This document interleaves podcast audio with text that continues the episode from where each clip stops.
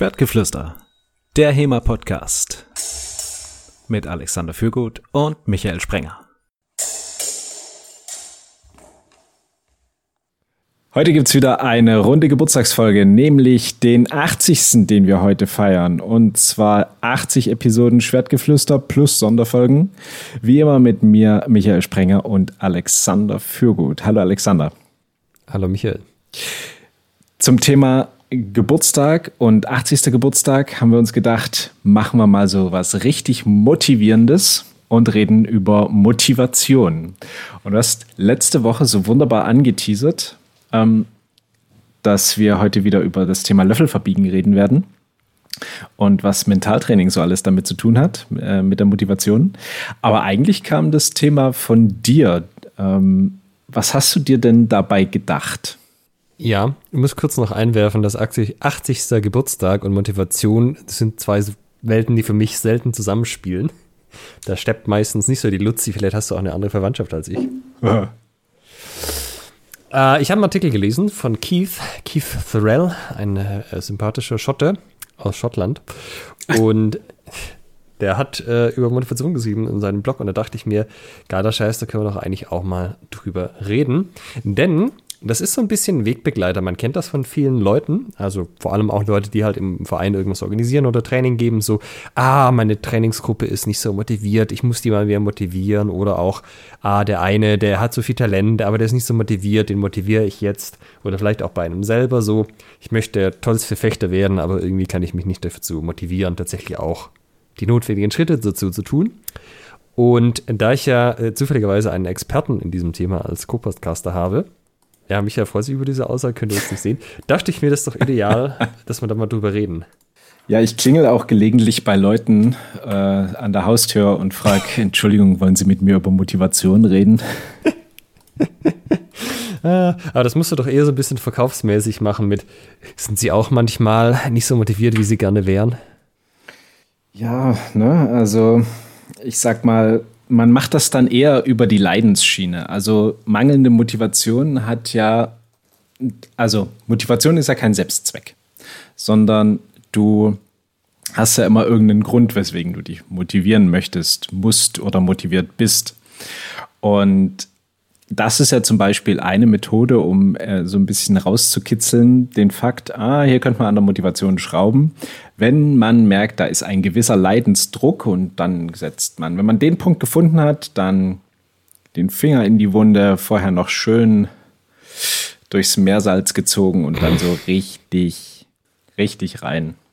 Um, ähm, das sind so, ja, ne, dann, dann kommt das so ein bisschen, ein bisschen vorgekitzelt und dann kann man auch mal drüber reden, hm, warum ist denn das eigentlich so? Warum, warum wär's es, warum hättest du es denn gerne anders? Offensichtlich gefällt dir der Zustand nicht so hundertprozentig. Mhm. Also du meinst, man, also wenn, wenn jetzt jemand hast und der sagt dir, er wird gern der tollste Fechter ever werden, taucht aber halt nur alle drei Wochen mal im Training auf, und wenn du ihn fragst, ja, er ist dann sitzt dann so auf dem Sofa und er kann sich nur ganz schwer aufraffen, dann ins Training zu gehen, dann würdest du was fragen, würdest du ihm die Frage stellen, warum er das eigentlich möchte? Ich würde erstmal fragen, was es bedeutet, der tollste Fechter ever zu sein und analysieren, wo das herkommt überhaupt, dieser Wunsch. Ja, ähm, also, äh, der, ja, der tollste halt, Michael, das weiß man doch dass so die Leute weit und breit sagen, der Alex, das ist der tollste Fechter ever. Mhm. Und so Poster von einem im Zimmer hängen haben, weißt du, oh, was ja, man halt so Sehr geil, sehr geil. Ja, es sind immer wichtig, irgendwie so ein bisschen ein paar messbare Kriterien, also irgendwas Abrechenbares zu haben. Ähm, das kann sein HEMA-Ratings, das kann sein deutsche Rangliste, wenn es jetzt um Turniergeschichten geht, das kann sein, dass man irgendwie bei Seminaren als Trainer eingeladen wird. Ähm, keine Ahnung, das kann sein, dass jede Woche ein Thread in der HEMA-Dachgruppe über einen aufgemacht wird, weil man so toll ist. Aber irgendwas brauchen wir ja, ähm, um das abrechenbar zu gestalten. Okay, dann sage ich mal, ähm, ich, okay, dann, dann sind wir mal ich setze mich jetzt in die Rolle rein, ganz bescheiden. Ich möchte einfach dann nächstes Jahr oder das nächste Jahr, wo man wieder regulär trainiert, äh, möchte ich einfach alle Turniere in Deutschland gewinnen, auf denen ich bin. Und ich bin einfach bei den meisten oder allen wichtigen und die möchte ich alle gewinnen und dann möchte ich gerne in die Nationalmannschaft und da der Team-Captain werden. Mhm. Das wäre doch eigentlich messbar, oder? Das ist äh, ein sehr, sehr spezifisches, messbares Ziel. Ich meine, ist jetzt nicht ganz das gleiche wie der beste Fechter zu sein, also je nachdem halt, wie man das definiert, ne? Aber ich sag mal, das wäre was, was messbar wäre. Ja, an dieser Stelle äh, Hinweis auf eine Folge, die wir relativ am Anfang gemacht haben. Was ist ein guter Fechter? Ähm, da haben wir äh, sehr viele äh, Punkte aufgezählt, die nichts mit, noch nicht mal was mit Turnieren zu tun haben, die aber eben auch einen guten Fechter ausmachen können oder eine gute Fechterin.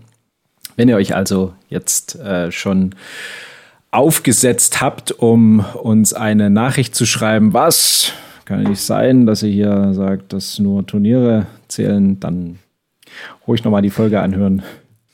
Ähm, okay, aber du hast jetzt sozusagen das Ziel formuliert, der beste deutsche Turnierfechter zu sein.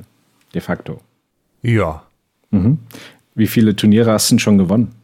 Ja, noch keins. Und an wie vielen hast du schon teilgenommen? Mm, sag mal eins. Eins. Äh, wie hast du denn abgeschnitten? Ja, also ich bin, war eigentlich lief es ganz gut, aber dann bin ich in den Vorrunden rausgeflogen. Mhm. Und äh, was war, wie groß war die Vorrunde? Ja, so, also quasi fünf Leute, das heißt vier Kämpfe und ich habe alle verloren. Aber ansonsten lief es ganz gut. Mhm. Okay. Also du hast bisher ein Turnier gemacht, bei dem du alle vier Kämpfe verloren hast. Ähm, das ist sozusagen der aktuelle Stand. Ja, ich habe auch einen Verdacht, vielleicht wäre es besser, wenn ich öfters als alle drei Wochen mal ins Training gehen würde, aber es ist ganz schwer, sich da irgendwie zu motivieren, das zu machen. Ah, das ist ja interessant.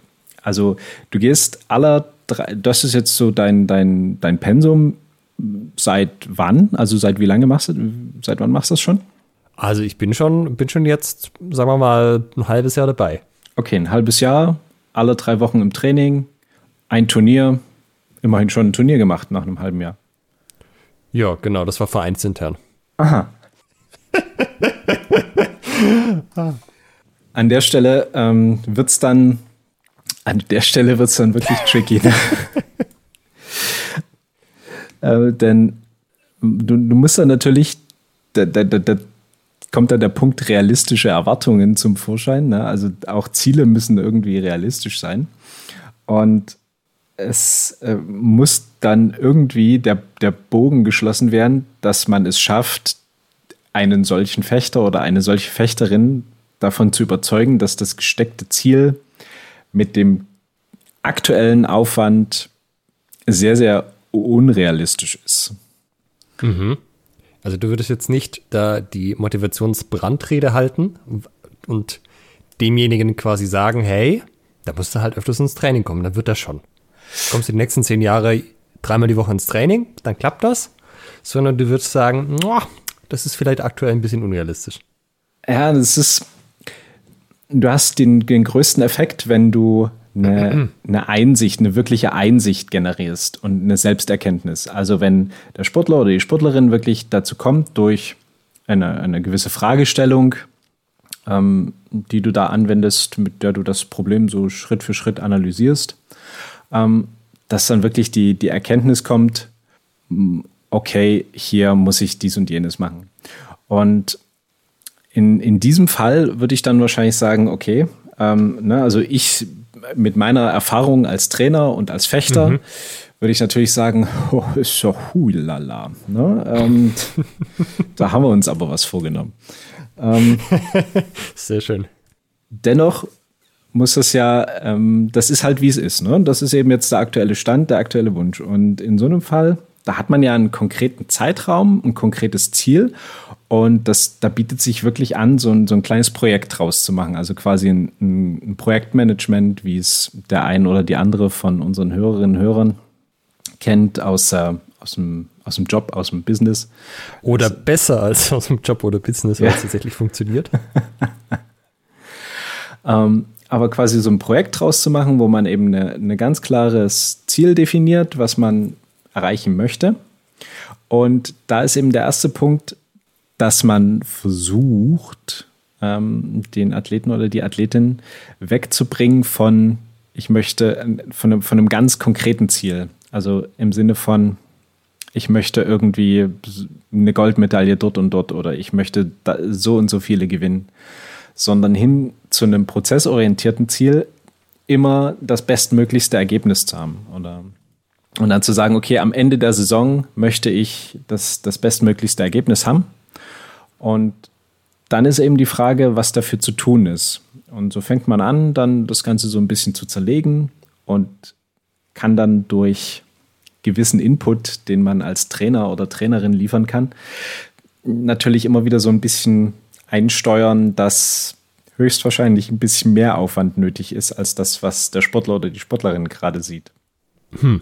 Aber ist das denn jetzt, ist das Motivation? Weil ich meine, man stellt sich das doch so vor, man sitzt irgendwie faul daheim rum und kann sich nicht aufraffen, dann fällt irgendwann auf magische Art und Weise ein Eimer Motivation vor ihm auf die Füße und den, den hat man dann und auf, ab da läuft's, weil da hat man Motivation, da zieht man es dann einfach durch, bis das sozusagen wieder aufgebraucht ist und dann hat man keine Motivation mehr. Aber das, was du sagst, weil es ist ja schon eher tatsächlich so Projektmanagement-mäßig. Ich habe ein großes Ziel, das breche ich in Teilziele runter, gucke, dass die alle smart sind, dass die schön erreichbar sind, mit irgendwie Zeit, Zeitschiene dran. Ja, na, das ist ja etwas, was Motivation schafft. Also ein, ein kleines Ziel von, was ich von heute auf morgen erreichen kann, das motiviert mich ja instant, ne? Da bin ich sofort motiviert, heute das zu machen, damit ich morgen den nächsten Schritt erreicht habe. Also zum Beispiel, ähm, keine Ahnung, ne? ich möchte jetzt der beste HEMA-Fechter werden und ich äh, habe aber noch nie HEMA gemacht. Dann wäre das erste kleine Mini-Ziel, sich erstmal eine HEMA-Gruppe in der Umgebung rauszusuchen. Ne? Das heißt, heute setze ich mich hin, eine halbe Stunde und suche mir in meiner Umgebung HEMA-Gruppen raus, die in Frage kommen könnten. Und dann habe ich morgen das nächste Ziel, dass ich die kontaktiere. Und so habe ich immer nur ein, so, ein, so ein kleines, kleines Ding, was relativ leicht zu überwinden ist. Aber nach einer Woche habe ich mir eine HEMA-Gruppe rausgesucht, habe die angeschrieben, war zum Probetraining, habe ähm, ein Gefühl dafür bekommen, was das, was es ist, ähm, habe vielleicht auch Kontakte geknüpft und, und, und, und, und, und bin viel weiter, als wenn ich sage, ah, ich muss jetzt hier mit HEMA durchstarten. Mhm. Das ist ja alles sehr zielgerichtet. Und ich glaube, wir beide sind schon auch recht zielgerichtet. So, wir nehmen uns irgendwas vor und dann teilen wir das in Schritte auf und gehen dem halt nach und haben das Ziel dann irgendwann erreicht oder sind zumindest dem Ganzen näher gekommen. Hm, ich habe aber schon das Gefühl, das ist was, was vielen Leuten Probleme bereitet. Also die haben dann das Problem sozusagen, dass sie es irgendwie nicht schaffen, Dinge durchzuziehen und durchzuziehen in dem Sinne von, sie erreichen nicht das Ziel, was sie sich ursprünglich mal gesteckt hatten. Ja, das ist ein ganz großes Problem von Zielen. Äh, Ziele haben äh, zwei große Gefahren. Erstens, man kann sie nicht erreichen. Zweitens, man kann sie erreichen. Mhm. Ähm, wenn du ein Ziel, also was machst du? Ne? Du hast jetzt ein ganz bestimmtes Ziel, eine Goldmedaille bei den Olympischen Spielen. Mhm. Hatten wir jetzt erst, ne, Tokio 2020, ähm, ich wollte dich gerade korrigieren, aber es war ja tatsächlich als Tokio 2020. Ja, noch. genau. Es, hatte die ganzen Flyer schon gedruckt oder ja. T-Shirts gemacht oder so. Die wurden, die wurden so weiter benannt. Ähm, auch äh, trotzdem sie 2021 stattfanden. Auf jeden Fall hast du dann irgendwann den Punkt erreicht, dass du bei den Olympischen Spielen bist und dann bist du vielleicht bei den zweiten oder dritten und irgendwann hast du diese Goldmedaille in der Hand. Irgendwann hast du sie erreicht und dann fragst du dich, ja, und jetzt? Also, was, das ist hier so ein, so ein Stück Metall, was, was denn jetzt? Was mache ich jetzt damit? Das hänge ich mir irgendwo hin und dann? Ne? Das ist so eine, so eine Gefahr. Ähm, da gibt es auch eine, eine, Menge Sportler, ähm, die nach einem großen Erfolg total, total zusammengebrochen sind. Ähm, ich glaube, Michael Phelps, der amerikanische Schwimmer, bei dem war das auch so. Hatte mega Erfolg und danach ist halt die Frage, ja, und jetzt? Ne? Du hast nicht mehr dieses, dieses Ziel, worauf du hin trainierst, ne? dein Motiv. Also die Grundlage deiner Motivation, das ist plötzlich weg und du fällst in ein riesiges Loch. Mhm. Und ähm, andersrum ist es natürlich auch möglich, du erreichst dein Ziel nicht und das kann dich so frustrieren, dass du eben aufgibst. Manche sind dann eben gerade noch mehr gepusht, die dann sagen, ja, okay, ähm, habe ich jetzt nicht erreicht, woran lag's? Ne, hat man ja auch eine, eine Episode dazu gemacht, dass man so ähm, äh, Dinge ausprobieren sollte, ja, wenn mhm. man keine, keine Fortschritte im Training hat, wie man da weiterkommt. Ähm, Das heißt, ein Ziel nicht zu erreichen ist fast noch die geringe, das geringere Problem. Das Ziel zu erreichen ist äh, ein durchaus ernstzunehmendes Problem. Aber ich dachte, Ziele sind was Gutes, weil man dann überhaupt erst weiß, ob man sich dem Ganzen nähert oder nicht, wo man hin möchte. Ja, äh, gebe ich dir auch vollkommen recht. Ähm, Im Idealfall schaffst du es, ein Ziel so zu formulieren, dass es nicht plötzlich weg sein kann, sondern dass es immer ein prozessorientiertes Ziel ist. Ich möchte immer meine, meine bestmöglichste Leistung für meinen aktuellen Trainingsstand und mein Alter zum Beispiel generieren, in meiner Altersklasse oder also immer ein, ein Ziel zu setzen, was du, was, was immer gilt, woran du immer dran festhalten kannst. Mhm. Also der erste Trick wäre, der, der wird schon immer einfach mit, damit starten, sich Ziele zu setzen, auch wenn das prozessorientierte Ziele sind. I wenn du, wenn es jemand mitbringt, ein Ziel, ne, ein, ein ganz konkretes und sagt, hier, ich will das und das erreichen, dann hast du ja schon mal ein Motiv da, also die Grundlage für die Motivation. Mhm. Und das sollte man dann auch auf jeden Fall nutzen. Mhm. Und dann, wenn es eben so ein, so ein Typ, so ein klassisches kann man erreichen und dann ist gut, Ziel ist, ähm, da versuchen, das so ein bisschen, ja, ein bisschen prozessorientiert zu gestalten. Was ist denn dann mit so Sachen wie, sagen wir mal, wir machen in der Gruppe irgendein ein Workout, irgendein Kraftset und man soll, weiß ich nicht, zwei Minuten lang Liegestütze machen oder so und nach einer Minute kann nicht mehr. Da gibt es ja die unterschiedlichsten Varianten, wie dann Leute aus der Gruppe oder die ganze Gruppe damit umgeht. So angefangen von äh, ignorieren, gut zureden, anschreien mit los, los, los, jetzt komm, komm, komm, komm, komm, komm, komm ähm, ja, aufbauen, beleidigen, habe ich alles schon gesehen, so im Sinne von, jetzt komm, was ist denn mit dir los? Bist du für eine Pusse? Jetzt ab geht's. Ähm, das ist irgendwie das, was man ja schon häufig im Kopf hat, wenn man über so äh, Motivationen von anderen Leuten nachdenkt. Also ich muss ja sagen, dieses Anschreien bringt, tut für mich überhaupt nichts. Ich kriege da nur Lust, denjenigen den Schreit anzuringen, aber das war's dann auch. Und äh, da habe ich eigentlich in dem Moment sofort keine Lust mehr, die Übung überhaupt weiterzumachen. Ja, sind das denn äh, valide Motivationstaktiken oder unter was läuft das? Äh, das würde man als Aktivierungstechnik beziehungsweise ja, Mobilisation ähm, ja, oder allgemein unter Aktivierung ähm, fassen. Das ist so eine kurzfristige Motivationsmethode, um eben quasi so, ein, so einen kleinen Push zu geben. Aber auch hier ist das, das externe beziehungsweise sozusagen eine extrinsische Motivation ähm, die gegeben wird, immer nicht so ähm, zielführend oder nicht so gewinnbringend, wie wenn du das wirklich aus dir heraus schaffst. Ähm, das heißt, wenn du da jemanden motivieren willst, dann ist es immer sinnvoll, die eigentlichen Gründe zu kennen, weswegen er oder sie im Training ist. Mhm. Also ein Beispiel. Du hast jetzt äh, besagten Fechter, ähm, der der beste HEMA-Fechter ähm, Deutschlands werden will. Und der hat es jetzt auch schon geschafft, eben jede Woche ins Training zu kommen. Ja? Mhm. Und tut sich aber eben jetzt mit den, mit den Liegestützen noch ein bisschen schwer. Ähm, und dann, dann kannst du ihn ja zum Beispiel fragen, ne, ähm, wie ist denn das?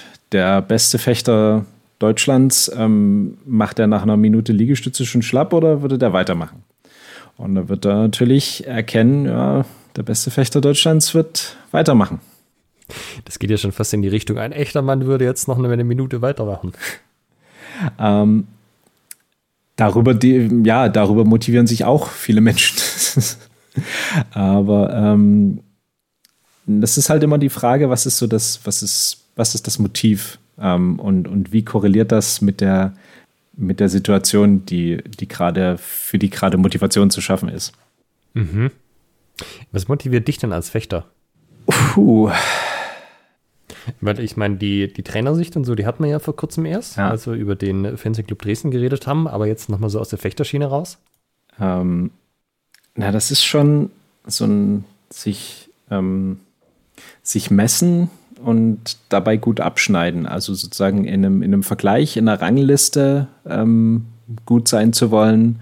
Ähm, ja, so Ruhm und Ehre, klar. Ähm, das mhm. sind durchaus Dinge, die die mich motivieren. Das heißt, wenn sich Leute die Michael Sprenger Poster in die Wohnzimmer hängen würden, das wäre schon gut? Da hätte ich nichts dagegen. Ähm, wenn ich in der Rangliste entsprechend weit oben bin dazu, dann äh, wäre das natürlich noch besser.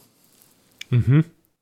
Das ist ja das, was man normalerweise als extrinsische oder externe Motivation einordnet. Oder? Ja, jein. Ähm, der Punkt ist, es ist ja mein persönliches, wie soll ich das sagen? Es ist ja, das sind meine persönlichen egoistischen Motive, die mhm. mich dazu motivieren, ähm, das zu machen, ne? weil ich eben entsprechend, sagen wir mal, vereinfacht gut dastehen möchte. Mhm. Und ähm, das korreliert auch so ein bisschen mit, dem, mit der, der, der Trainerrolle. Denn ich will sagen, okay, ich bin jetzt ähm, meinetwegen der, der beste Trainer, aber dennoch ein passabler Fechter. Ne? Ich ähm, krebs jetzt nicht ganz unten rum, äh, wenn es jetzt um, um Wettkämpfe geht, sondern ich weiß hier, wovon ich rede und ich kriege das auch passabel auf die ähm, auf den Fechtboden gezaubert. Und die einzigen, die besser sind, sind meine Schüler. So. Mhm. ähm, ja.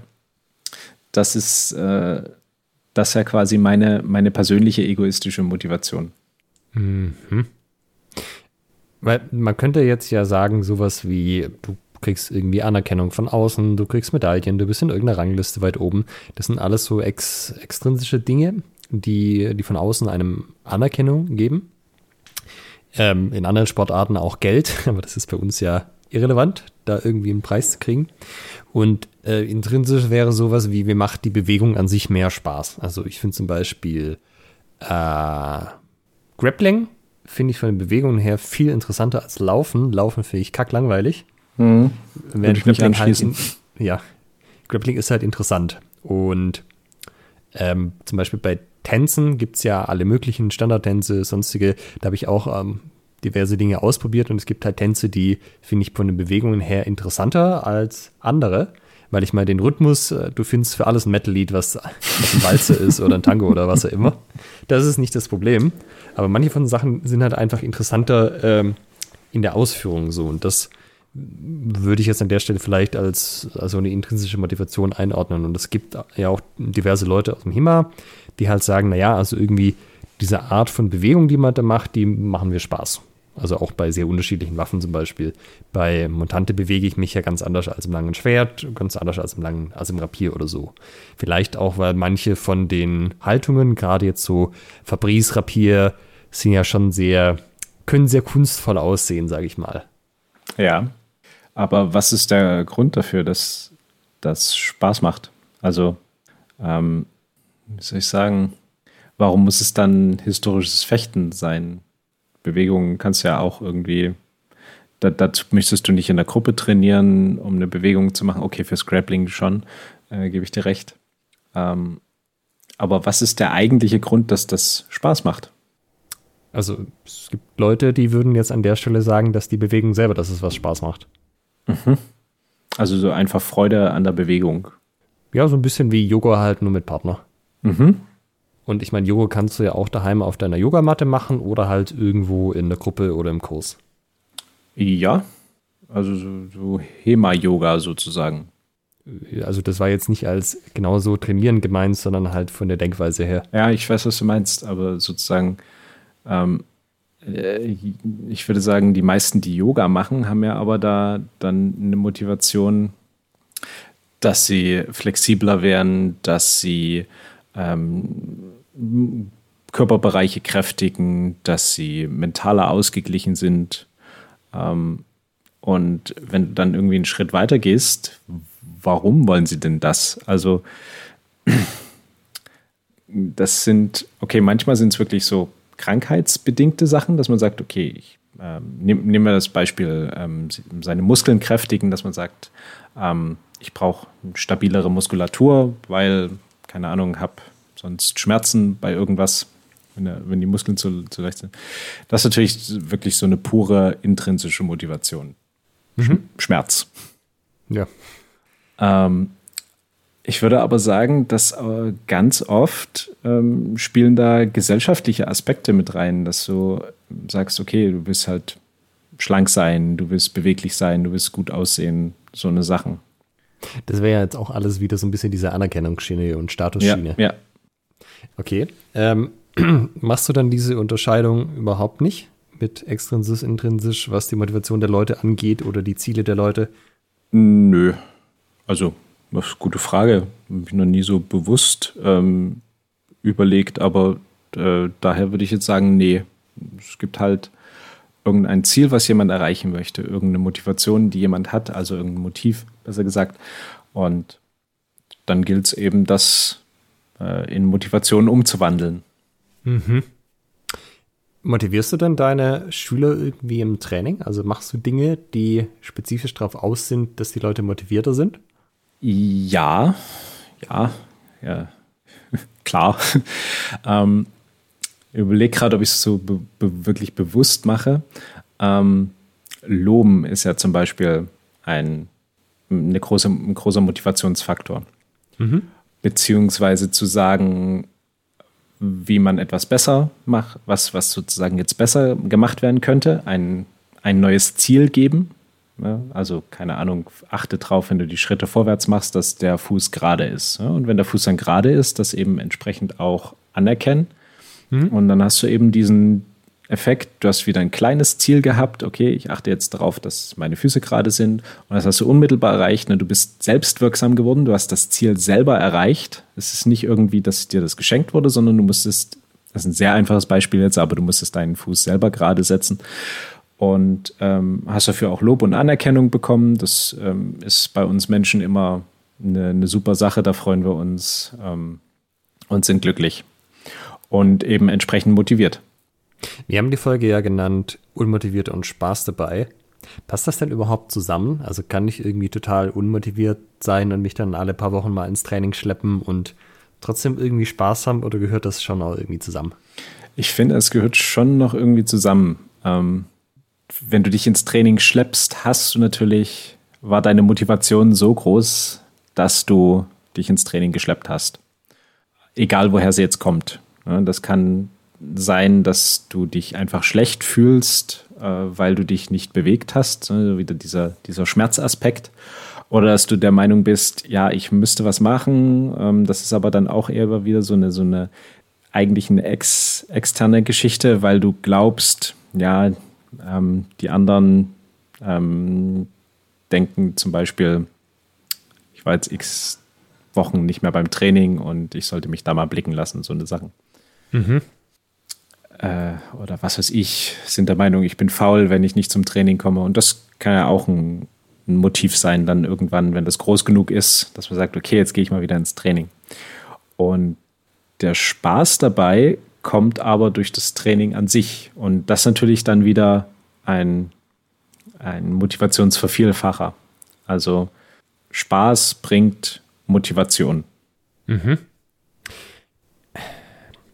Also gerade dieser Punkt, regelmäßig ins Training zu gehen, ist ja schon was, was, sagen wir mal, einigen Leuten einfacher fällt als anderen. Also das kennt garantiert jeder, der irgendwie in ein bisschen, also in der HEMA-Gruppe trainiert, die jetzt nicht nur fünf Leute hat, äh, dass es halt Leute gibt, die sind, egal wie oft du die Woche Training machst, halt einfach jedes Mal da, außer sie sind gerade zwei Wochen im Urlaub.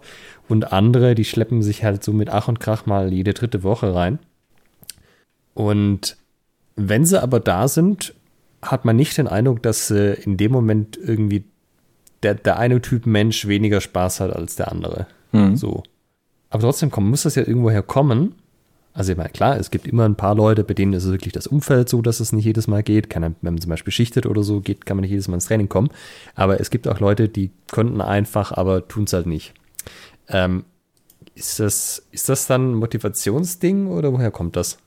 Das ist ein Motivationsding, klar. Ähm, das liegt aber daran, dass die, also es kann verschiedene Gründe haben. Einmal, dass der, dass es gar kein großes Motiv gibt, dass man einfach sagt, ich gehe immer, wann ich irgendwie Zeit und wirklich so richtig Lust habe. Mhm. Äh, dann gehe ich ins Training, weil ich da, dann habe ich Freunde, Freude, Freude daran, Freunde zu treffen und Spaß an der Bewegung und das ist cool.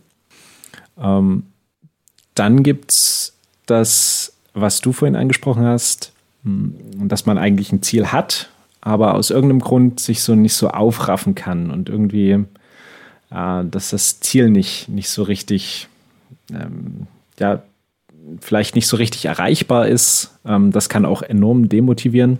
Das ist auch so eine, so eine Problematik an Zielsetzung. Also wenn du jetzt, ne, was wir vorhin hatten, äh, frustriert bist, wenn du das nicht erreichst oder meinst, es nicht erreichen zu können. Und dass du dann sagst, okay, dann kann ich es auch bleiben lassen. Und wenn du dann halt trotzdem mal ins Training kommst, hast du natürlich mega Bock. Äh, es gibt ja einen Grund, weswegen du dir irgendwann mal dieses Ziel gesteckt hast. Und bei der erstgenannten Gruppe, da ist es. Also die Leute, die einfach jedes Mal da sind. Ähm, nee, die Leute, die, die da sind, wenn sie Bock haben, weil sie ähm, Lust haben an der, an der Bewegung. Ne? Also die mhm. sozusagen auch selten da sind, aber die jetzt kein großartiges Ziel verfolgen, keine Mega-Motivation, keine Mega-Grundmotivation für historisches Fechten haben oder generell mhm. für den Sport. Und die anderen sind die, die vielleicht ein Ziel haben, die schon irgendwie Bock haben, die da weiter wollen, aber wo es eben manchmal aus welchen Gründen auch immer so ein bisschen hapert. Und bei der ersten Gruppe kannst du eigentlich, will nicht sagen, nichts machen, aber es muss immer gewollt werden. Ne? Du, du kannst niemanden motivieren, der das, der das nicht will. Die zweite Gruppe kannst du motivieren. Ne? Die haben ein Ziel und da kannst du dann sagen, okay, wie sieht es denn aus? Ähm, was, was ist nötig, um das zu erreichen? Und, und, dann kannst du das Gespräch suchen und dann so ein bisschen den Leidensdruck erhöhen, gucken, ah, woran liegt es denn, dass man, dass sie nicht zum Training kommen? Und dort kannst du wirklich was machen, dass du die jede Woche ins Training kriegst. Den Leidensdruck erhöhen ist auch eine schöne Aussage. Ja. Man kann schließlich nie genug leiden. Ähm, das ist ein grundsätzliches Problem bei uns Menschen. Also das Gute ist, wir sind äh, enorm leidensfähig und das Schlechte ist, wir sind enorm leidensfähig. Das heißt, du, du, du, du hältst manchmal Situationen ewig aus, wo dann wenn du sie, wenn du sie überwinden, überwunden hast, wo du denkst, boah, ey, warum habe ich mir das so lange angetan? Aber dann war der Leidensdruck einfach noch nicht groß genug. Und wenn du jemandem helfen willst, bin ich der Meinung, dort dann einfach nochmal so ein bisschen das rauszukitzeln. Äh, und dann, dann kriegst du auch mit, okay, wie ist denn die Motivation eigentlich wirklich? Ist es vielleicht so ein, na, okay, so groß war sie dann doch nicht. Also das Motiv, das Grundmotiv, so groß ist es dann doch nicht. Oder ist es, dass du merkst, oh ja, jetzt hast du hier einen wunden Punkt getroffen und dann kannst du darauf einsteigen und jemandem zielgerichtet helfen. Mhm. Ein ähm, Freund von mir, der auch HEMA unterrichtet bei einem anderen Verein, äh, der nennt das immer, er möchte keine Hunde zum Jagen tragen. Also so, wenn die Leute das machen wollen, dann passt das für ihn, dann unterstützt es er da auch. Und wenn sie das aber nicht wollen, dann, dann macht er da auch nichts in die Richtung. Und Sehr schöne Formulierung, gefällt mir richtig gut. Ja, auf der einen Seite kann ich dieses Bild schon nachvollziehen. Auf der anderen Seite habe ich das Gefühl, dass es nicht so, so schwarz-weiß, dass du irgendwie die eine Gruppe hast, die haben eigentlich nicht so wirklich Bock, die kann es eh zu nichts motivieren und die andere Gruppe, die hat wahnsinnig viel Bock, die machen eh alles von alleine, sondern dass es da so einen Mittelbereich gibt von Leuten, die so auf der, auf der Kippe sind. Und ähm, wenn man da entsprechend, also das sind sozusagen die Leute, die man gut erreichen kann, weil da muss man nicht so viel machen, ähm, also so viel mehr Aufwand reinstecken, dass die dann doch in die, die motivierte Kategorie abrutschen oder so, so da die meiste ja. Zeit sind. Und ja, ähm, also ich meine, das, das kann ja auch viele Sachen, ähm, also viele Formen annehmen. Das eine ist ja sicherlich das persönliche Gespräch.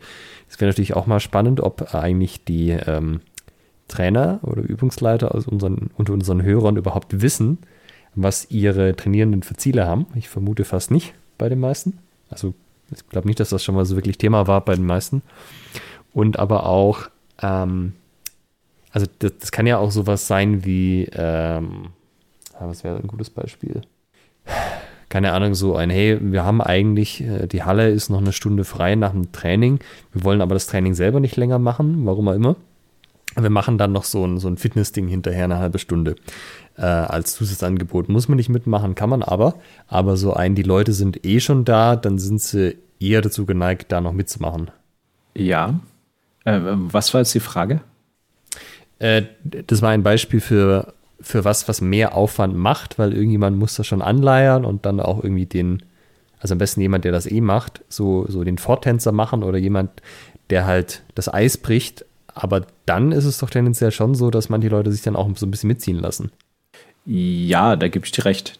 Denn es gab ja einen Grund, dass sie an diesem Tag ins Training gegangen sind. Damit hast du sie ja schon, damit hast du sie ja schon geholt. Damit haben sie ja so eine Grundmotivation mitgebracht und die nutzt du jetzt schamlos aus, ähm, indem du sie einfach länger mit, mitmachen lässt dann. Okay, lass mich das als Frage formulieren. Ähm, woher weiß ich denn, we, was, woher weiß ich denn, ob es an der Stelle jetzt irgendwie sich lohnt, da nochmal extra Aufwand reinzustellen, weil man noch ein paar Leute mitzieht?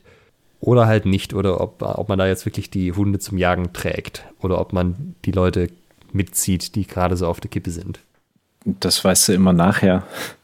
Ähm, das ist eine Frage der, also wenn du das, du, du kannst als Trainer, kannst du nur ein Angebot schaffen. Ne? Das ist wie, wenn du in, in ein Restaurant gehst. Ähm, dort bekommst du eine Menükarte und da kannst du drauf gucken und dann sagen, ja, das gefällt mir, ich hätte gerne das, das und das. Und beim Training ist es nichts anderes. Du kannst jetzt äh, ins Training gehen und da wird dir das und das angeboten und das kannst du nehmen oder auch nicht. Und was du dann draus machst, ob du es isst oder liegen lässt oder bezahlst oder abhaust, das ist deine, das ist sozusagen dann die, die individuelle ähm, Entscheidung. Und genauso wie bei einem, bei einem Restaurant ist dann eben die Frage, was ist mein Angebot und wer ist meine Zielgruppe? Also wer, wen möchte ich bei mir in meinem Restaurant, wen möchte ich bei mir in meinem Training haben? Ich habe das jetzt ganz scharf, ganz spitz festgelegt. Ich möchte wirklich ähm, leistungsorientierte Athletinnen und Athleten, ähm, wettkampforientierte haben.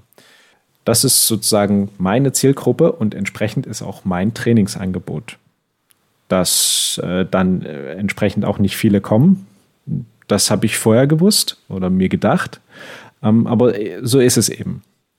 Und so ist es dann auch zum Beispiel mit so einem, ja, bleiben wir bei deinem Beispiel, mit diesem Kraftteil, mit diesem ähm, Konditionsteil dann am, am Ende. Da schaffst du ein Angebot und die, die das haben wollen, die das konsumieren wollen, die bleiben da. Und von die, die haben irgendein Motiv gehabt. Die hatten eine Motivation, das durchzuziehen. Und die hast du dann in diesem Fall jetzt auch nicht zum Jagen getragen, sondern du hast einfach gesagt, hier, das ist das Angebot. Ihr könnt kommen, bleiben oder auch nicht. Könnt auch gehen. Ist überhaupt kein Thema. Das Angebot selber ist hier an dieser Stelle ja aber schon ein Zusatzangebot. Man könnte ja auch sagen, naja, wenn die Leute motiviert werden, würden sie das ja einfach daheim machen. Also wenn die wirklich motiviert wären. Ja, ähm, das ist, es, es schafft so eine, wie soll ich sagen, es verringert ja die Hürde. Also du kannst jetzt sagen, Motivation ist auch so wie, ähm, wie, eine, wie eine bestimmte Flughöhe. Und an manchen Hindernissen bleibst du halt kleben und über manche kommst du hinweg. Mhm. Oder eine bestimmte Sprunghöhe, die du schaffst, ne? wie beim Hürdenlauf. Manche Hürden kommst du drüber und bei manchen bleibst du halt hängen.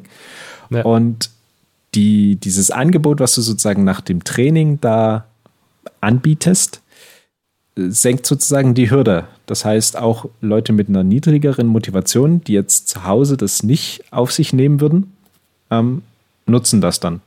Mhm. Da sprichst du einen guten Punkt. Dann ist es nicht so ein bisschen auch, gerade wenn man sich auch selbst motivieren möchte, so ein bisschen der Punkt, dass man halt möglichst viele Ausreden, irgendwas nicht zu machen, ähm, eliminiert. Also sowas wie, ich würde eigentlich gern öfters ins Training gehen, aber dann sitze ich immer schon auf dem Sofa, dass man halt zum Beispiel sein Fechtzeug immer am Abend vorher schon packt und ähm, morgens irgendwo bereitlegt oder wenn man ins Büro fährt, quasi in den Kofferraum, dass man sich äh, vielleicht ein bisschen albern vorkommt, wenn man mit dem vollen Kofferraum voller Fechtzeug dann heimfährt, anstatt direkt von der Arbeit zum Training oder so. Hm. Das ist so ein Thema äh, für, also äh, Wille, ne? also den Willen zu haben, das dann auch durchzuziehen. Und du hast es wunderbar formuliert, einfach eine Ausrede nach der anderen eliminieren. Was da grundsätzlich gut hilft, ist das Thema ähm, Verantwortungsübernahme. Das heißt, ich übernehme für meinen Körper, meinen Geist, meine Entwicklung die volle Verantwortung. Dafür, ist, dafür kann ich niemanden anders belasten. Also ich kann nicht sagen, ey Trainer, hm, dein Training war scheiße, deshalb bin ich nicht hingekommen, sondern ich muss die Verantwortung übernehmen, sagen, dann mit dem Trainer das Gespräch suchen, sagen, was mir passt, was mir nicht passt, was ich gerne anders hätte zum Beispiel. Oder ich muss mir eine andere Gruppe suchen oder ich muss eine eigene Gruppe aufmachen, soll es auch geben.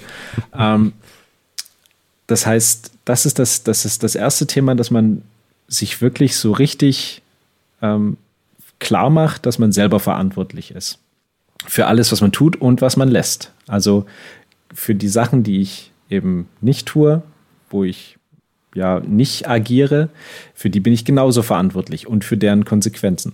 Mhm. Und das Zweite, was mir persönlich ziemlich gut hilft, das ist so eine, ja, eine, eine Methode, eine, eine, Krücke, wenn man so will.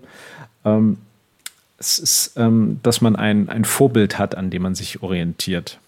Ja, dass mhm. man sagt, okay, ich will gerne das und das, ne? Also zum Beispiel, bleiben wir bei dem Beispiel von vorhin. Ich möchte der beste deutsche Fechter werden. Mhm. Dann nehme ich mir doch zum Beispiel den aktuell besten deutschen Fechter zum Vorbild. Und dann gucke ich, wie oft geht er oder sie ins Training? Was macht er oder sie nach dem Training? Ähm, und was hat er, er oder sie noch für, für Randbedingungen? Und wir merken ja, okay, er hat auch wahrscheinlich irgendwie einen 9-to-5-Job, ähm, hat auch zu tun, ähm, und findet aber eben die Zeit, findet keine Ausreden, sondern Wege. Ne? Mhm. Ähm, hast du zufällig oder kennst du das Konzept Extreme Ownership von Jocko Willink? Das ich ist hab, auch ein Buch gleich. Ich habe davon gehört, ja. Ähm, Jocko ist ein ehemaliger Navy SEAL, der war im Irak stationiert. Der hat auch einen Podcast, auch, also einer von den größten englischsprachigen Podcasts. Und äh, das würde man auf Deutsch übersetzen mit extremes Verantwortung übernehmen. Und der meint, das sei so die, die Kernidee bei ihnen in der Ausbildung in, ähm, bei den SEALs.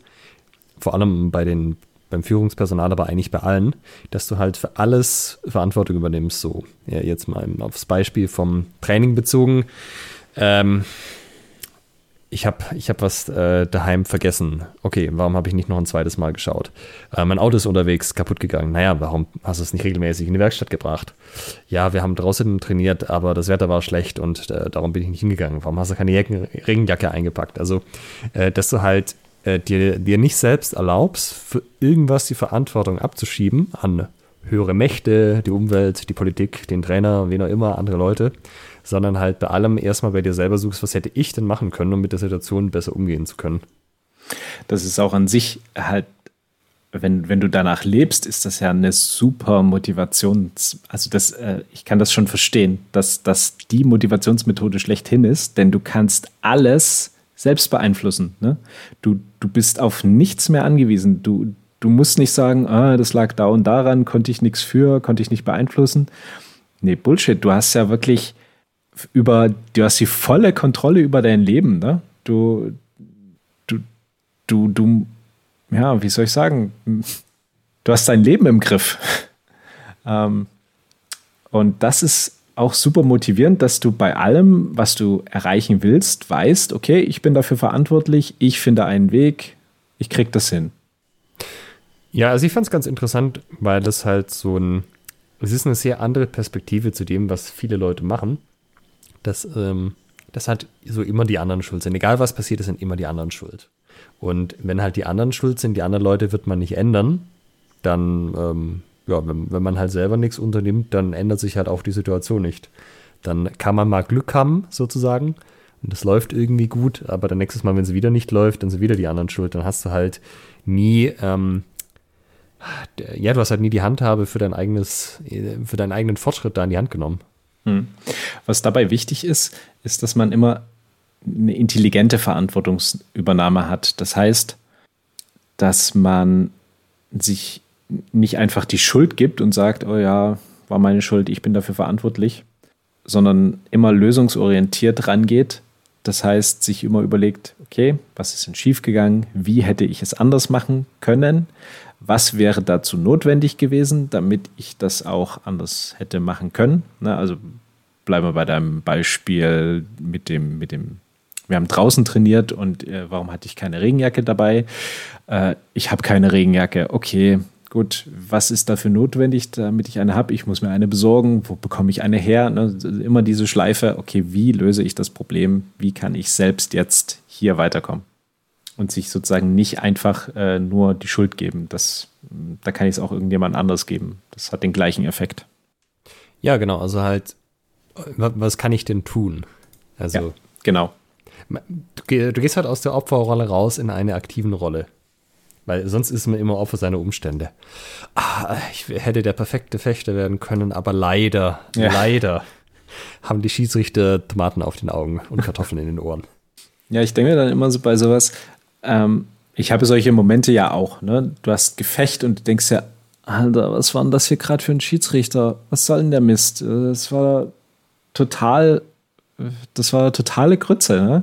Hat meine Treffer nicht gesehen und dann denke ich mir aber, ja, gut, Martin Fabian hat solche Probleme nicht. Der gewinnt einfach. Der setzt einfach Treffer, ohne getroffen zu werden. Und ja, that's ja, und halt so eindeutige, dass du sie selbst mit Tomaten auf den Augen musst. Ja, genau. Also was kann ich tun? Okay, ich setze die Treffer so eindeutig, dass man die selbst mit Tomaten auf den Augen noch ähm, nicht äh, abstreiten kann. Ja, das Witzige ist ja, bei uns passiert ja eigentlich nichts. Also du wirst ja nicht irgendwie, nimmst normalerweise ja nicht großartig körperlich Schaden, wenn du, äh, also wenn du mehr Durchgänge hast, als eigentlich sein müssten. Aber ähm, zum Beispiel im Thai-Boxen, das liest man in ganz vielen Interviews, wenn die Thais irgendwo international kämpfen, also jetzt nicht in Westeuropa, aber sagen wir mal Russland oder so, dann haben die häufig Schiedsrichter, die halt den lokalen Matador stark bevorzugen. Mhm. Und das wissen die auch vorher. Und die erzählen dann halt, naja, wenn ich den ausnocke, ist er halt ausgenockt. Dann steht er halt nochmal zweimal auf, dann knocke ich ihn halt nochmal zweimal aus. Dann ist das halt irgendwann so eindeutig, dass mir das dann auch egal ist. Ja. Und ähm, gegen, äh, also gegen Ausländer sind die auch bereit, einen äh, wesentlich größeren Nachteil, was ihr Gewicht angeht, in Kauf zu nehmen, als gegen andere Thais. Weil so ein, ha, die, die Pharangs, ja, ja, passt schon. Die, mit denen komme ich klar. Und im HEMA ist das ja nicht so, ja. Da hast du halt einen Durchgang mehr und so und ärgerst dich hinterher ein bisschen drüber. Aber ich meine, wenn dir im äh, Thai-Boxen halt irgendwie einer noch äh, kräftig gegen den, gegens Kinn tritt, ja. wo, wo es vielleicht schon der Kampf vorher hätte abgebrochen werden können, das ist halt irgendwie schon nochmal ein bisschen anderes Mindset, was man da auch mitbringen muss. Ja, definitiv. Ne? Aber da sind wir wieder beim Thema Zielgruppe. Also für mich wäre das wahrscheinlich noch nicht mal unbedingt was. Ja, da muss man dazu sagen, die haben auch oft keine Wahl. Äh, also das ist ein übliches Modell in Thailand, dass die Leute halt aus irgendeinem armen Landstrich kommen, wo die Eltern die nicht äh, versorgen können. Und dann kommen sie ins Kloster oder zu irgendeiner Kampfsportschule und sollen da mal ein bisschen Muay Thai lernen und kämpfen und dann ein bisschen Geld dran schaffen. Mhm. Okay. Auch ein Motiv, ne? Ja, äh, keine Wahl zu haben, kann für manche sehr motivierend sein. Ja, aber was ist denn jetzt so, so dein Fazit? Also man kann schon, man kann schon andere Leute und sich selber motivieren? Du kannst nur jemanden motivieren, der oder die in irgendeiner Form schon ein Motiv hat. Also der, die eine Bereitschaft mitbringt, sich auch motivieren zu lassen. Ja, wenn du merkst, du, du versuchst das und du, du gehst ihm so ein bisschen auf den Grund und dann merkst du ja, da trägst du jetzt hier gerade den, den Hund zum Jagen, dann, ja, das, also, das wird nichts. Wenn ich das jetzt als Metapher formuliere, wenn ich ähm, so ein paar Holzscheite habe und da ist so eine Glut drin, dann kann ich da reinpusten und habe eine Chance, dass ein Feuer draus entsteht. Aber wenn hier alles kalte Asche ist, äh, keine Glut irgendwo, dann kann ich da lange pusten, ohne dass was passiert. Ja, das ist eine sehr schöne Metapher. Okay, ich glaube, dann habe ich es verstanden. Was, was ist denn unsere Botschaft für die Trainer, die sich alle wünschen würden, dass ihre Gruppen motivierter sind? Entspannt euch bitte. ähm, es ist eine reine Zielgruppenfrage. Also macht euch eure Zielgruppe bewusst. Ne? Setzt euch mal hin, von mir aus mit einem Zettel und einem Stift und schreibt mal auf, wie sieht eure ideale Zielgruppe aus? Sind das Männer? Sind das Frauen? Sind das beide Geschlechter? Sind das eine bestimmte Altersgruppe? Was ist das Ziel, was ihr bei eurem Training erreichen wollt? Ne? Wollt ihr einfach Spaß haben oder wollt ihr Wettkämpfe ausrichten oder ähm, ausrichten, also ähm, ausbilden? Ähm, was auch immer. Also macht mal eine richtig scharfe Zielgruppenformulierung und dann geht mal eure Gruppe durch. Und dann guckt mal, der, die, der, die, passt, passt nicht, passt, passt nicht. Und dann egelst du den Rest raus. Das würde ich nicht machen. ähm, aber okay. gut zu ist, wissen, Michael, gut zu wissen. Es ist immer die Frage, ähm, für wen machst du das Training, ne? Und dann sagst du, okay, das ist meine Zielgruppe. So sieht das Training für diese Zielgruppe aus. Die kann ja auch super breit sein. Wenn du sagst, ähm, ich, ich äh, habe hier 99 Prozent der Bevölkerung in meiner Zielgruppe, ja, dann ist das super. Ne? Dann, dann ist es deine Zielgruppe und dann ist gut so. Meine ist halt deutlich schmaler. Ähm, okay.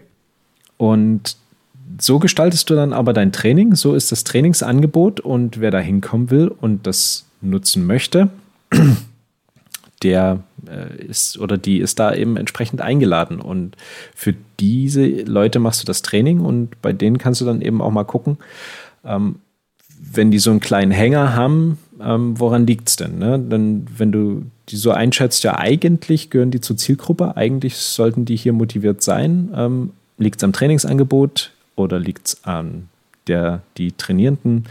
Ähm, da kann man dann mal so ein bisschen gucken, ob man jemanden motivieren kann.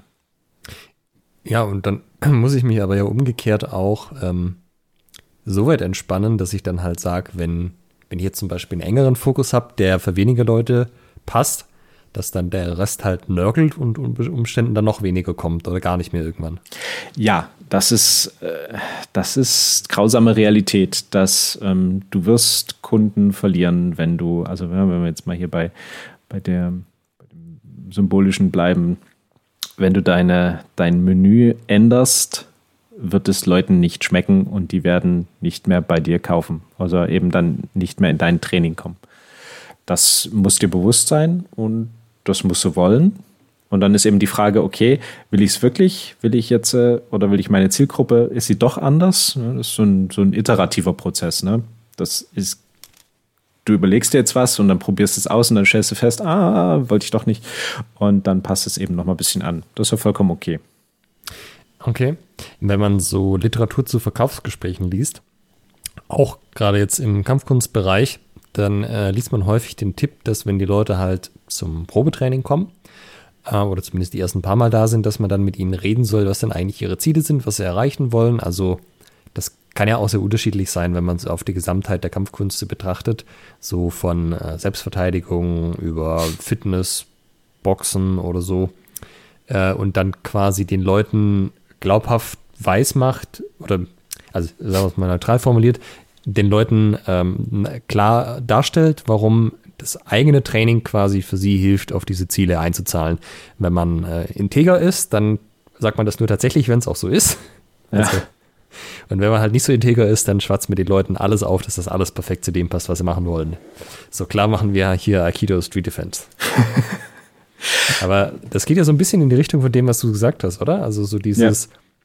Angebot machen, aber dann halt auch nochmal rausarbeiten, warum denn eigentlich dieses Angebot zu den Zielen der Leute passt. Ja, absolut. Und mit dem, also das Analysieren der, der Ziele oder eben der Motive, das Hinterfragen, wenn, wenn Leute zum Probetraining kommen, das finde ich eine super schöne Sache, weil du ja dann einmal eine gewisse Wertschätzung zeigst. Ne?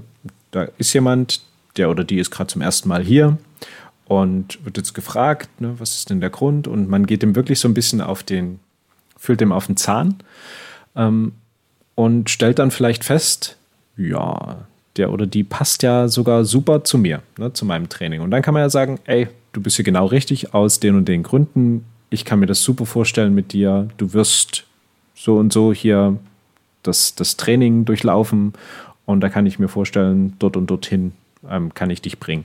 So und so könnte es mal aussehen.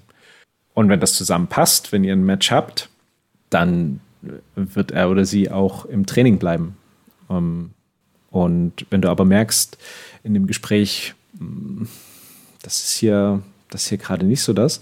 Das kann man ja auch neutral formulieren, dass man dann sagt, hm, also ich kann dir Folgendes anbieten. Da sehe ich eben gerade so ein kleines bisschen den, die Problematik, dass das dort und dort nicht so ganz passt. Wie siehst du das? Und dann stellt man vielleicht fest, ja, nö, passt doch oder ja, hast recht, ähm, ich suche mir was anderes.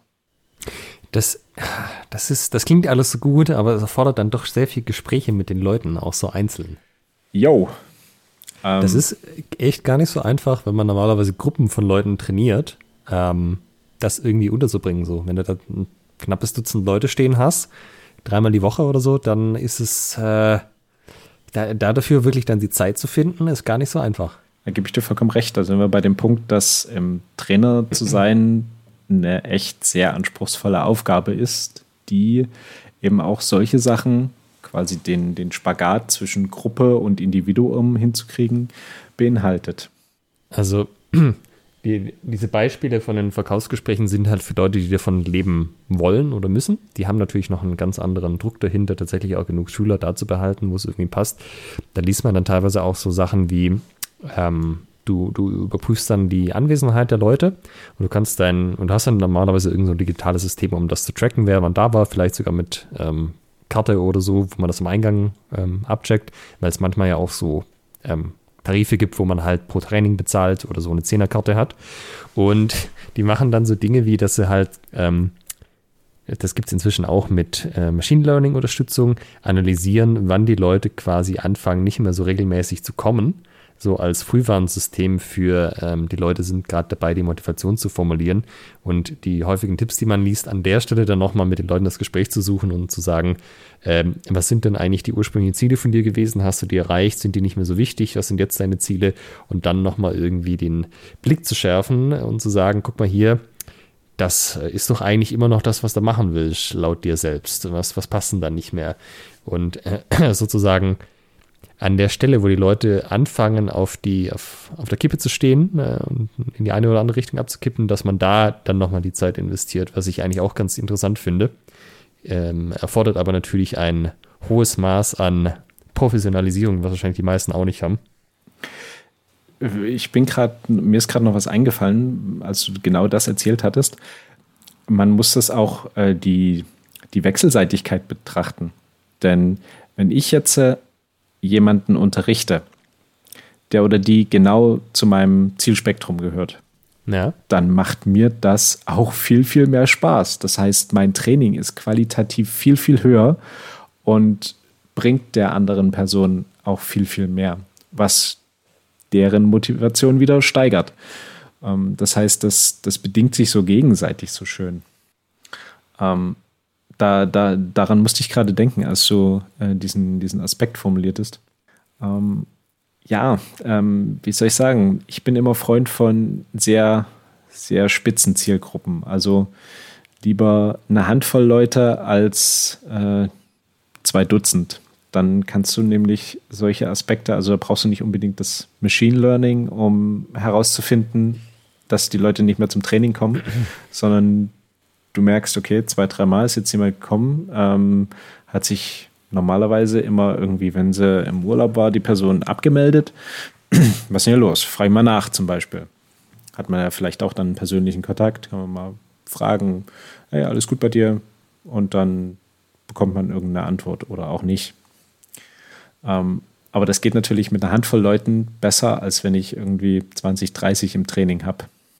Ja, sicherlich. Also wenn du davon leben willst, dann reden wir ja hier von dreistelligen Zahlen wahrscheinlich. Da ist es dann ein bisschen was anderes. Das ist dann ein anderes Thema. Dann musst du natürlich dafür sorgen, dass du nicht mehr unbedingt allein nur dafür verantwortlich bist. Ich würde gerade noch irgendwas. Egal, fällt mir nicht mal ein oder war nicht wichtig. Jetzt weiß ich nicht, haben wir, haben wir heute jetzt sozusagen gute Nachrichten überbracht für, für die Leute, die sich mehr Motivation in der Trainingsgruppe wünschen würden oder eher nicht so? Ähm, wir haben die harte Wahrheit wie immer überbracht. da kennt man nichts. Ähm, ob man die jetzt annehmen möchte oder nicht, das liegt ja bei jedem selbst. Ähm, also sagen wir die harte Wahrheit aus unserer Perspektive, dass man es nicht jedem recht machen kann und der Versuch, das zu tun, ist unglaublich demotivierend. also das habe ich auch schon durch. Quasi diese Erkenntnis habe ich gemacht, ähm, dass ich versucht habe, Hunde zum Jagen zu tragen. Und das macht, das macht dich so fertig auf, auf lange Sicht. Ähm, weil ne, du trägst sie hin und dann, dann rennen sie so ein bisschen mit, aber dann ja, beim nächsten Mal trägst du halt wieder und du fängst immer wieder bei Null an und das ist, das ist frustrierend. Ähm, ja, das ist das, was ich euch, liebe Hörerinnen und Hörer, ans Herz legen würde. Ähm, ja, ich finde den Spruch so klasse. Tragt keine Hunde zum Jagen.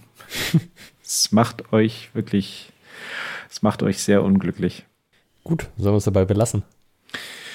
Wie ist denn deine Meinung? Also, haben wir heute gute oder schlechte Nachrichten verbreitet?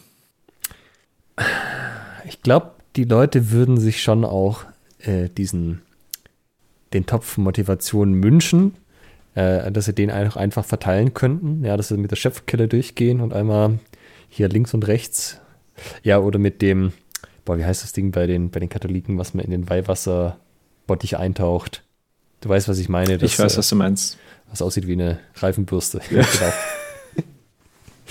ähm, weißt du, sowas hier und dass man das dann einfach verteilt und dann auf einmal werden die Leute super motiviert, weil man, also ich, ich glaube, meistens liegt es halt auch dran, man findet die Leute eigentlich nett und würde sich halt wünschen, dass sie diesen Weg, den man einschlägt und den man gehen möchte, mit einem zusammengehen, wenn man es auf persönlicher Ebene mag, aber sie haben halt einfach nicht die, die, das gleiche Motivationslevel, die gleichen Ziele, den gleichen Willen, wie immer man das am Ende einteilen möchte.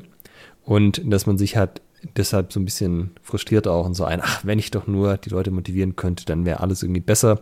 Oder dass man halt, ja, so ein bisschen irgendwie alle Probleme drauf schiebt, dass die, dass die Leute nicht motiviert genug sind. So, ja, ah, jetzt waren heute nur vier Leute im Training da, dann, äh, ja, wenn die Leute nur motivierter wären, dann wäre das alles irgendwie besser. Und ja, für die Leute haben wir schlechte Nachrichten tatsächlich, weil, weil das ist halt nicht das so einfach.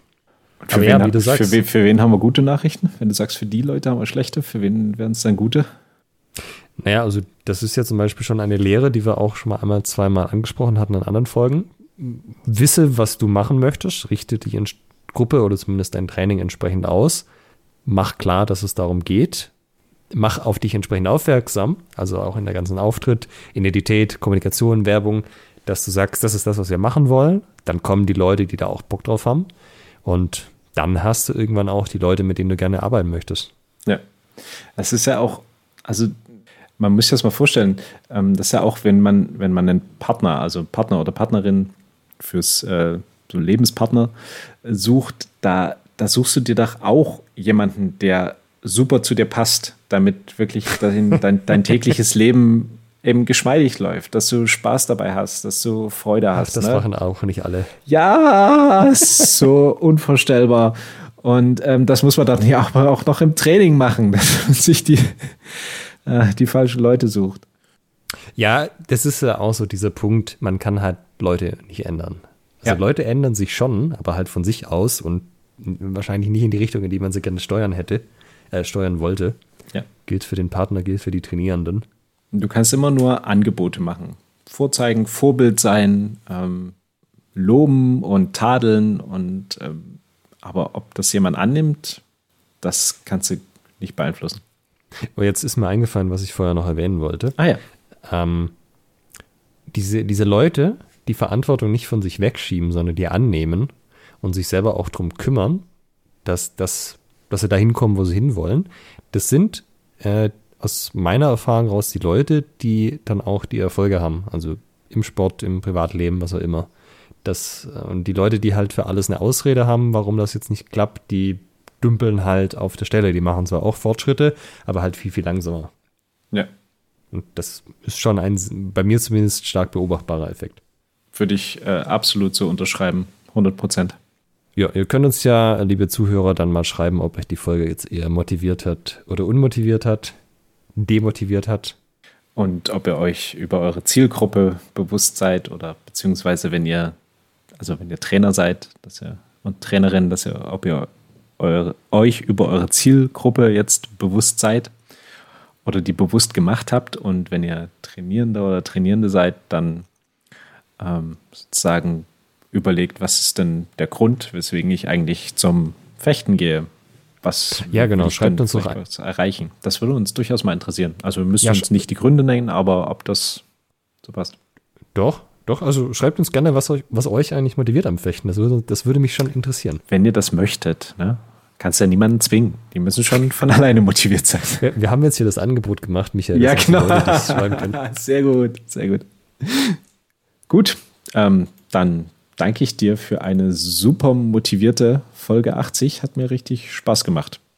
Ja, das ist äh, sehr schön. Dann bin ich wie üblich gespannt, was, ob und was da als Feedback kommt. Und in diesem Sinne, bis nächste Woche. Macht's gut. Tschüss. Ciao. Ihr wollt Kontroversen, ihr kriegt Kontroversen. In der nächsten Folge reden wir über die Zukunft des historischen Fechtens, beziehungsweise über die Zukunft des HEMA. Seid gespannt.